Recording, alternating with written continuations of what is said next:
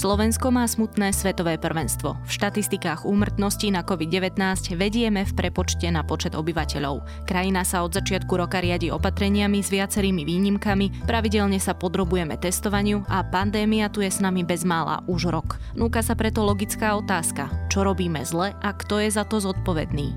Je útorok 16. februára, meniny majú Idy a Liany a dnes bude oblačno až zamračené. Denná teplota dosiahne mínus 5 až 0, na juhu miestami plus 2 stupne. Vítajte pri Dobrom ráne, dennom podcaste Denníka sme dnes s Nikolou Bajánovou. Milujeme vedu, špeciálne v týchto časoch, keď fakty a ich vedecké vysvetlenia sú také potrebné. Náš vedecko-popularizačný podcast Zoom je naplnený presne takýmito faktami. Každý týždeň prináša prehľad tých najzaujímavejších nových objavov zo sveta vedy. Vychádza každú stredu a vedecké novinky, ktoré pre vás pripravujú naši kolegovia z redakcie SME, pre vás čítam ja, teda Tomáš Prokopčák. Podcast Zoom nájdete nielen vo vysielaní rádia FM, ale aj vo všetkých podcastových aplikáciách na Spotify alebo všetky epizódy pekne za sebou na webe sme.sk lomka Zoom.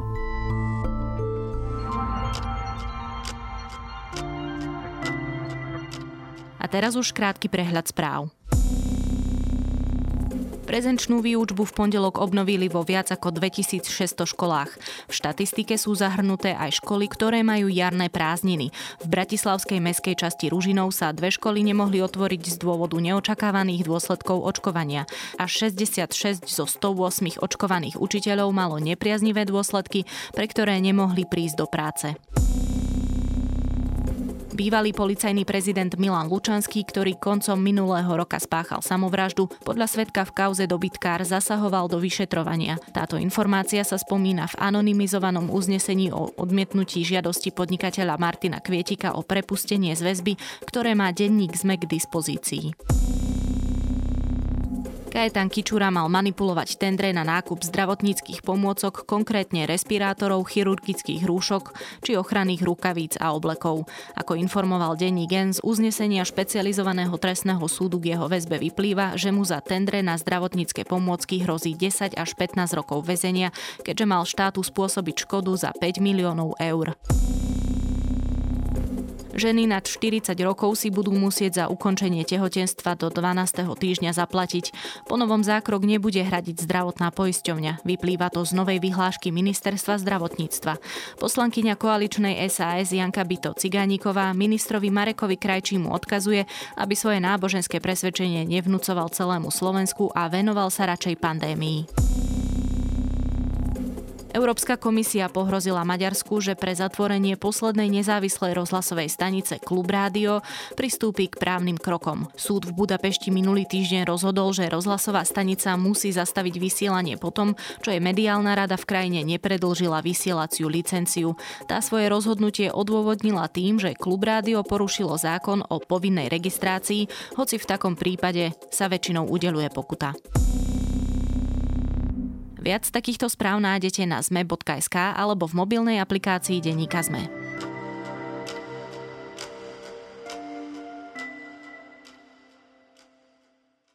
Tisícky obetí na COVID-19. Na Slovensku umiera najviac ľudí od druhej svetovej vojny a aktuálne vedieme nechválihodný rebríček úmrtnosti na toto ochorenie v celom svete. Zdravotníci sú vyčerpaní, samozprávam už tiež dochádza trpezlivosť, školy sa opatrne otvárajú, no nikto nevie, ako dlho im to vydrží. Kde robíme chyby a ako sa z tohto stavu dostať? Odpovede na tieto otázky skúsime nájsť spolu s redaktorom domácej redakcie Michalom Katuškom. Čo sa týka umrtí, tam žiaľ tá situácia sa nelepší. Stále musím konštatovať, že denne zomiera na území Slovenskej republiky okolo 100 pacientov s ochorením COVID-19 alebo s touto diagnózou v rámci iných diagnóz.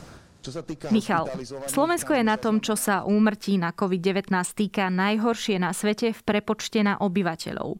Keď sa pozrieme na tie jednotlivé čísla, čo nám vlastne hovoria? Koľko ľudí už umrelo na Slovensku na COVID-19 a koľko ich teda umiera za ten týždeň, lebo to je tá metodika, alebo teda ten ukazovateľ, o ktorom sa rozprávame. Na Slovensku zatiaľ e, zomrelo s ochorením COVID-19 5952 ľudí, čiže môžeme hovoriť, že 6000 ľudí. ale z toho väčšina z týchto ľudí zomrelo v priebehu posledných 1,5 mesiaca. To, ako si spomenula, že sme prví, tak ten údaj je vlastne, to je nárast denných prípadov v prepočte na počet obyvateľov a tam skutočne dominujeme. Predbehli sme Portugalsko, ale nie preto, že by sme vyrástli nad neho, ale im sa natoľko zlepšila situácia, že teraz sme my tí prví. To je ale jedna vec, že dominujeme tomuto ukazovateľu, že nám denne pribúda nejaký počet ľudí. Ja hneď poviem koľko. Ale ďalšia ešte hrozivejšia rovina v tomto je, že my sme ten vrchol dosiahli 4. januára a my sa neustále pohybujeme na tejto úrovni. Čiže keď si to človek predstaví, nie je to ako kopec, na ktorý vyjdeme a potom rovno ideme dole, ale my sme vyšli na hrebeň hory a stále kráčame po tom hrebení hory a trvá to už 43 dní a takýto precedent vlastne neexistuje nikde, ani v Rakúsku, ani v spomenutom Portugalsku, ani Polsku, ani v Maďarsku, kde to trvalo niekoľko dní, kým to zlomili u nás sme to nedokázali zlomiť e, za vyše mesiaca. A teda tie čísla, keď hovoríš, že dosahujeme za ten týždeň tie najvyššie hodnoty a ano. už veľmi dlho, aké sú? My sme sa vlastne toho 4. januára vyšplhali na denný priemer úmrtí 117. To znamená, že priemerne zomiera každý deň k tomuto 4. januáru 117 ľudí na Slovensku každý deň. Odvtedy sa pohybujeme v takom pásme, kde sa nám vlastne od toho 4. januára doteraz nepodarilo klesnúť pod 90 úmrtí za deň v priemere. A vrchol sme vlastne dosiahli 12. februára a je to 125 ľudí denne. A otázka znie, že prečo ostatné krajiny dokázali tento vrchol zlomiť relatívne rýchlo a nám sa to nedarí v takomto čase. Určite sa k tomu hneď dostanem, predtým však sa dotknem ešte jednej veci a to, že napríklad na začiatku pandémie sa často ľudia nechali ovplyvňovať aj takými názormi, že nie každý vykazuje tie počty úmrtí správne. Že niektorí tam napríklad zapíšu aj človeka, ktorý síce umrel na infarkt, ale mal COVID. E, toto vieme nejakým spôsobom vlastne priblížiť, že či vykazujeme úmrtia naozaj len ľudí, ktorí naozaj umreli len na COVID? No my práve, že vykazujeme úmrtia, ktorí určite zomreli na COVID Zatiaľ, čo veľká časť sveta to robí inak. Jednoducho, ak ten človek, povedzme, že je to starší človek, povedzme, že e, mal aj iné pridružené ochorenia, ale bol liečený ako covidový pacient, bol na tej umelej plúcnej ventilácii a keď zomrel, tak vo svete ho zapíšu ako človeka, ktorý je obeťou COVID-19, hoci mal teda aj inej diagnózy. U nás je to skôr tak, že ho pripíšu ako s tou inou diagnózou. Ale to, čo je naozaj skutočne podstatné, Dôležité je, aby sme počas toho celej tej pandémie mali nejakú jednu metodiku. Čiže v podstate nie je až také dôležité, že či Slovensko to vykazuje iným spôsobom ako povedzme Portugalsko, ak sa teraz náhodou porovnávame. A preto aj tá skutočnosť, hoci je to ako na titulku novín veľmi silné, že sme prví v nejakej hrozivej štatistike, ono to nie je až také podstatné. Podstatný je ten trend a vývoj. Čiže keď my vidíme, že tí Portugalci s ich metodikou úmrtí boli niekde vysoko a teraz klesajú, tak tam sa vlastne z hľadiska metódy nič nezmenilo, ale zrejme teda robili niečo dobré v súvislosti s opatreniami a to isté platí pre nás. Čiže je pravda, že potom tie čísla ako také nemusia byť porovnateľné medzi krajinami, ale tie trendy sú porovnateľné. Čiže toto je podstatné. No a poďme k tej podstate. Máme už niekoľko týždňov nariadenú karanténu, môžeme chodiť prakticky len do práce, ak nevieme pracovať z domu, do potravín, do drogery, no podobne, tých výnimiek je viac. V podstate by sme nemali cestovať ani za hranice okresu, ak nejdeme do prírody, ani tie školy sa poriadne neotvárajú.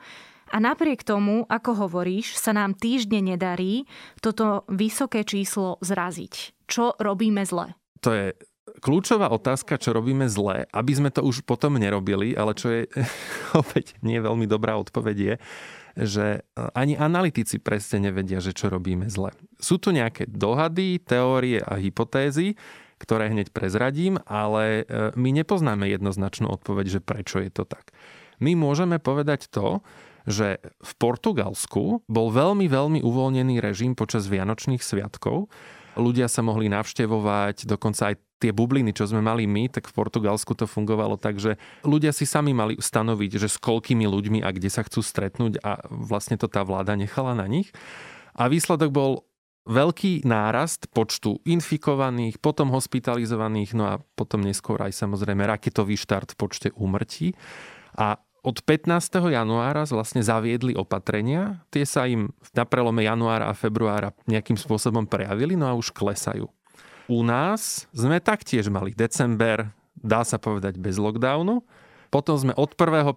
zaviedli nejaké opatrenia tie sa javilo, že začali fungovať, hoci nejakým spôsobom menej e, klesala tá krivka, ako sme boli zvyknutí. Tam sa začalo hovoriť o britskej mutácii, ktorá je infekčnejšia, že to spôsobuje. No ale potom e, sa začali otvárať školy, neotvorili sa všade, ale niekde sa otvorili. Zrazu sa dovolilo ľuďom cestovať do prírody naprieč hranicami, pokiaľ človek mal 7 dní starý test. Toto sú tie typy opatrení, ktoré zmekčili to, čo nám ako tak fungovalo. No a výsledok je, že v nemocniciach nemáme pokles e, hospitalizovaných, ale naopak to rastie.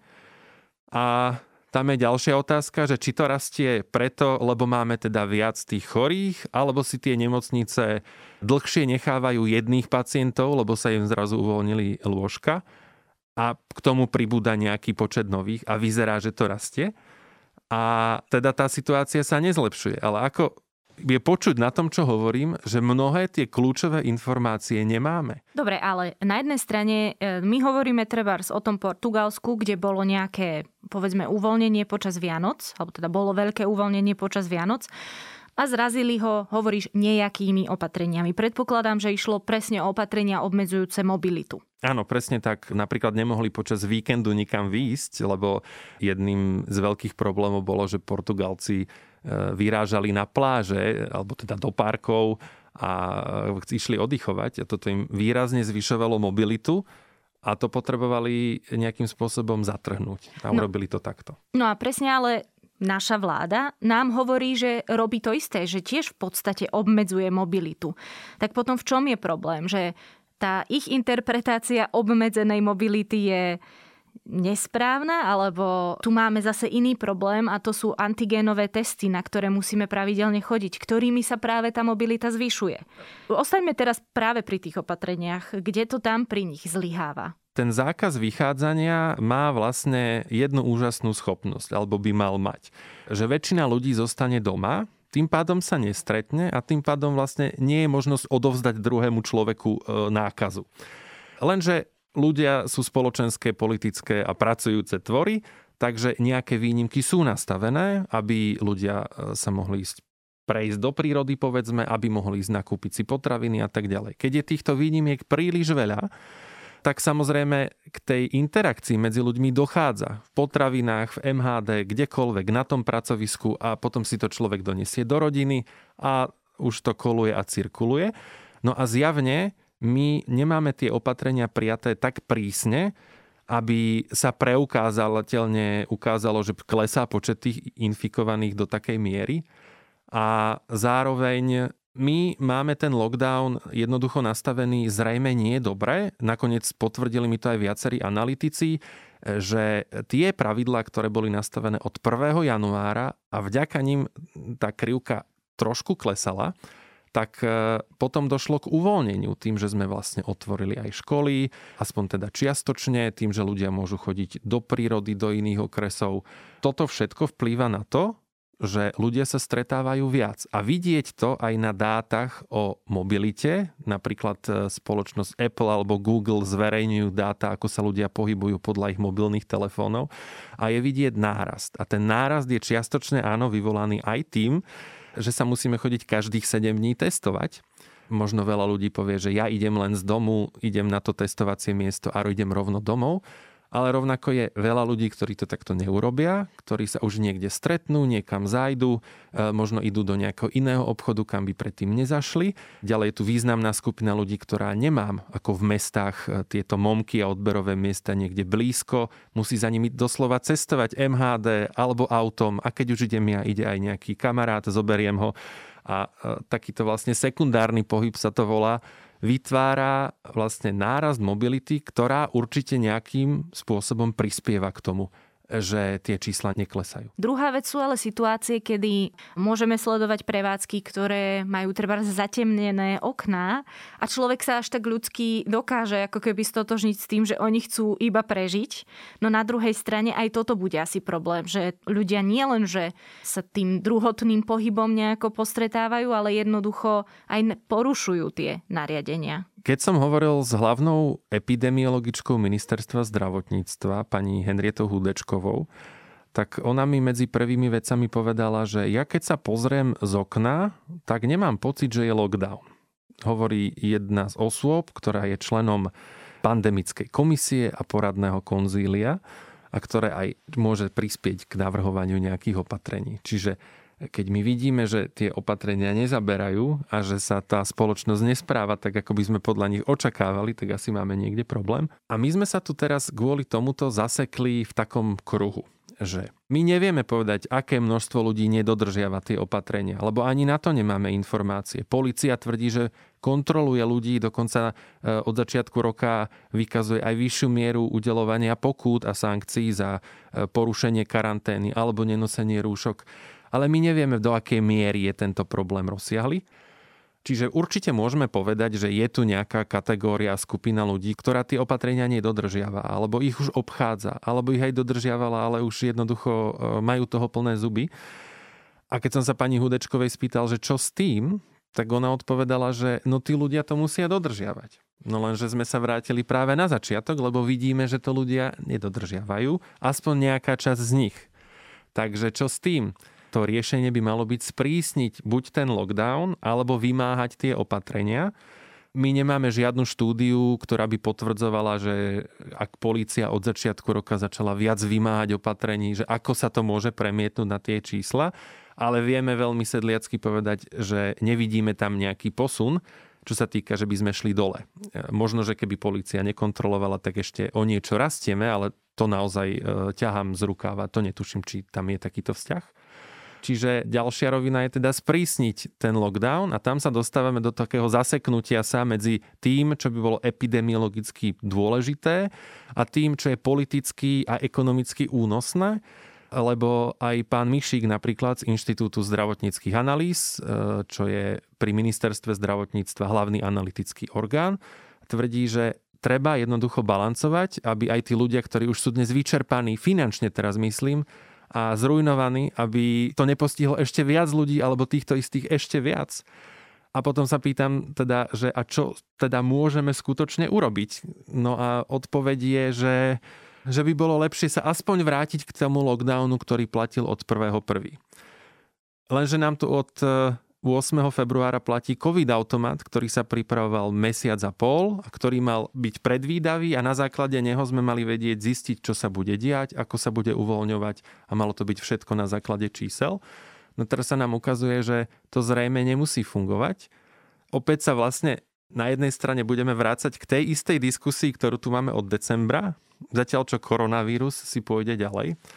Čiže e, v takomto nejakom neporiadku, budem veľmi slušný, tu fungujeme a do toho nám vlastne vstúpil britský variant plus nejaké ďalšie mutácie z Južnej Afriky, ktoré ale teda na Slovensku ešte nemáme potvrdené, ktoré nejakým spôsobom zhoršujú tú situáciu, ale je ten vírus ľahšie šíriteľný a tým pádom aj tie čísla nie sú lepšie, ako by mali byť.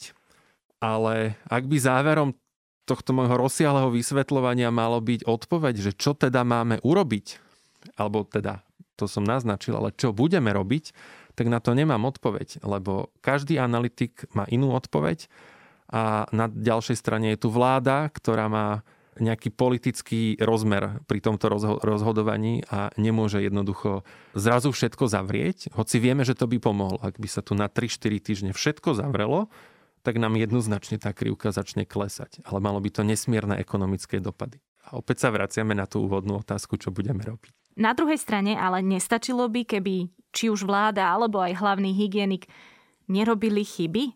Či už sa dotknem jednej z tých základných vecí, o ktorej sa hovorilo od začiatku pandémie a to je trasovanie kontaktov. A mohla by som pokračovať v tých chybách. Nestačilo by toto na to, aby sme boli na tom lepšie?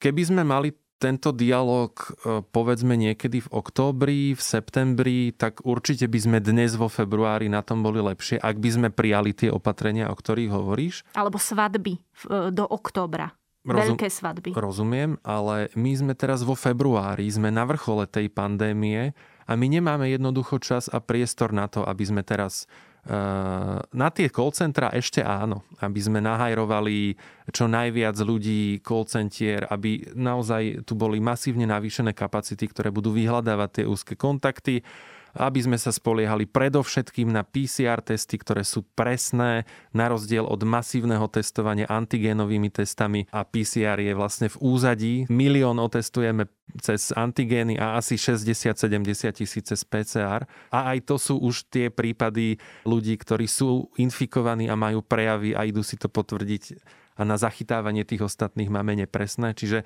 tých systémových zlyhaní alebo nie dobrej prípravy, tých príkladov je tu množstvo, ale to už my nevieme dohnať. My nám zostali ako keby tie tradičné opatrenia, ktoré nám môžu jediné pomôcť. A to teda je buď naozaj veľmi striktný lockdown s minimum výnimiek, to je jedna možnosť, ekonomicky veľmi šialená, ale epidemiologicky naozaj účinná. Alebo tu môžeme čakať na zaočkovanie populácie, čo ale s ohľadom na tú rýchlosť a na dodávky vakcín bude trvať ešte minimálne pol roka. A teda, ak by som to uzavrel, sme vo veľmi nepríjemnej situácii, kedy zostali vláde v rukách už iba veľmi nepríjemné opatrenia, ale ak platí, čo hovorí aj premiér Matovič, že ide mu o záchranu každého jedného života, tak v tom prípade by sa mal prikloniť k tejto variante, ekonomicky pomôcť dotáciami zrujnovaným podnikateľom, ľuďom v kultúre a podobne. A takto čo najrýchlejšie to zložiť. Alebo sa tu môžeme každý týždeň testovať a nevidíme na tých e, krivkách, že by to malo nejaký zásadný vplyv a budeme jednoducho čakať, kým nebude zaočkovaných dostatok ľudí. A potom si tu spolu sadneme niekedy v auguste a v septembri a uvidíme, akom tóne sa budeme rozprávať, ale asi tiež nie ešte úplne veselom, alebo veselom až vtedy. Michal, znieš skutočne pesimisticky. Možno ty povieš, že iba realisticky. V každom prípade nie je práve aj pre tú náladu, ktorú tu prezentuješ teraz, správny čas pýtať sa, že či by nemala nastať napríklad zmena na poste ministra zdravotníctva, alebo ja neviem, napríklad šéfa hygienikov, lebo to sú ľudia, ktorí majú manažment pandémie viac menej s nejakými prestavkami v rukách od začiatku pandémie tak e, tie názory na to, aby riadenie minimálne tej pandémie prebral niekto iný ako premiér, tie sa tu opakujú neustále. Mne neprináleží to komentovať, či to tak má urobiť alebo nemá, ale to, čo ja vidím aj od e, komunikácie s analytikmi, aj s ľuďmi, ktorí manažujú tú koronakrízu na Slovensku, že e, je tu strašne veľa rôznych protichodných názorov a vízií, ktoré sa vybíjajú a na konci dňa tu výťazí ako keby politicky motivované rozhodnutie z vrchu. Takže Neviem, či je riešením pandémie, aby odstúpil pán Krajčí ako minister zdravotníctva, alebo aby premiér sa vzdal manažovania tej krízy. Podstatné je, aby, aby e, sme nečakali, že čo sa bude diať, aby sme nečakali zázraky z experimentov, ktoré nemá overené žiadna krajina, tým myslím antigénové testovanie, ale aby sme podnikli čo najrýchlejšie opatrenia, aby tu prestali zomierať ľudia v takej miere. Lebo ešte chcel som ukončiť toto pozitívne, ale keď sa pozrieme na jar, tak sme videli, že tu boli úmrtia v jednotkách a aké veľké emócie to v spoločnosti vyvolávalo. Potom prišla jeseň, už to bolo v desiatkách a bolo to ešte horšie a videli sme, že je to problém. No ale keď nám po decembri začali tie čísla rast v tých stovkách za deň, tak zrazu e, ako keby sa to naozaj pretavovalo do nejakej štatistiky, že už to tak neriešime, už e, je to tak, je to jednoducho vrchol pandémie a zasiahla všetky krajiny. Ale spýtal by som sa, že čo všetko bolo urobené zle a čo všetko sa môže ešte urobiť, aby tých mŕtvych nebolo toľko. A tam už sa opäť začneme baviť o jednotkách. Aspoň o niekoľkých menej. No ja verím, že stále väčšine ľudí to ešte nie je jedno a nezvykli si na tie štatistické údaje, ako hovoríš. Samozrejme, my budeme podrobne sledovať, ako sa bude táto situácia vyvíjať a čo s ňou naši politici mienia robiť. Ja ďakujem za rozhovor Michalovi Katuškovi, reportérovi domácej redakcie Denníka ZME.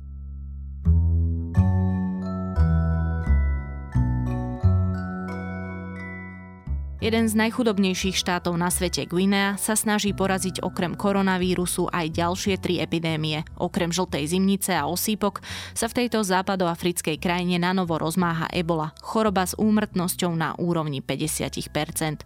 Článku kolegyne Niny Sobotovičovej si o Guinei a jej trápení prečítate viac, no a ak máte chuť počúvať o tom, ako církev bránila medicínskemu poznaniu, siahnite po podcaste Pravidelná dávka, ktorý vychádza práve dnes. To je na ten tentokrát všetko. Počúvali ste Dobré ráno, denný podcast denníka ZME dnes s Nikolou Bajánovou. Ešte pekný deň a do počutia opäť zajtra.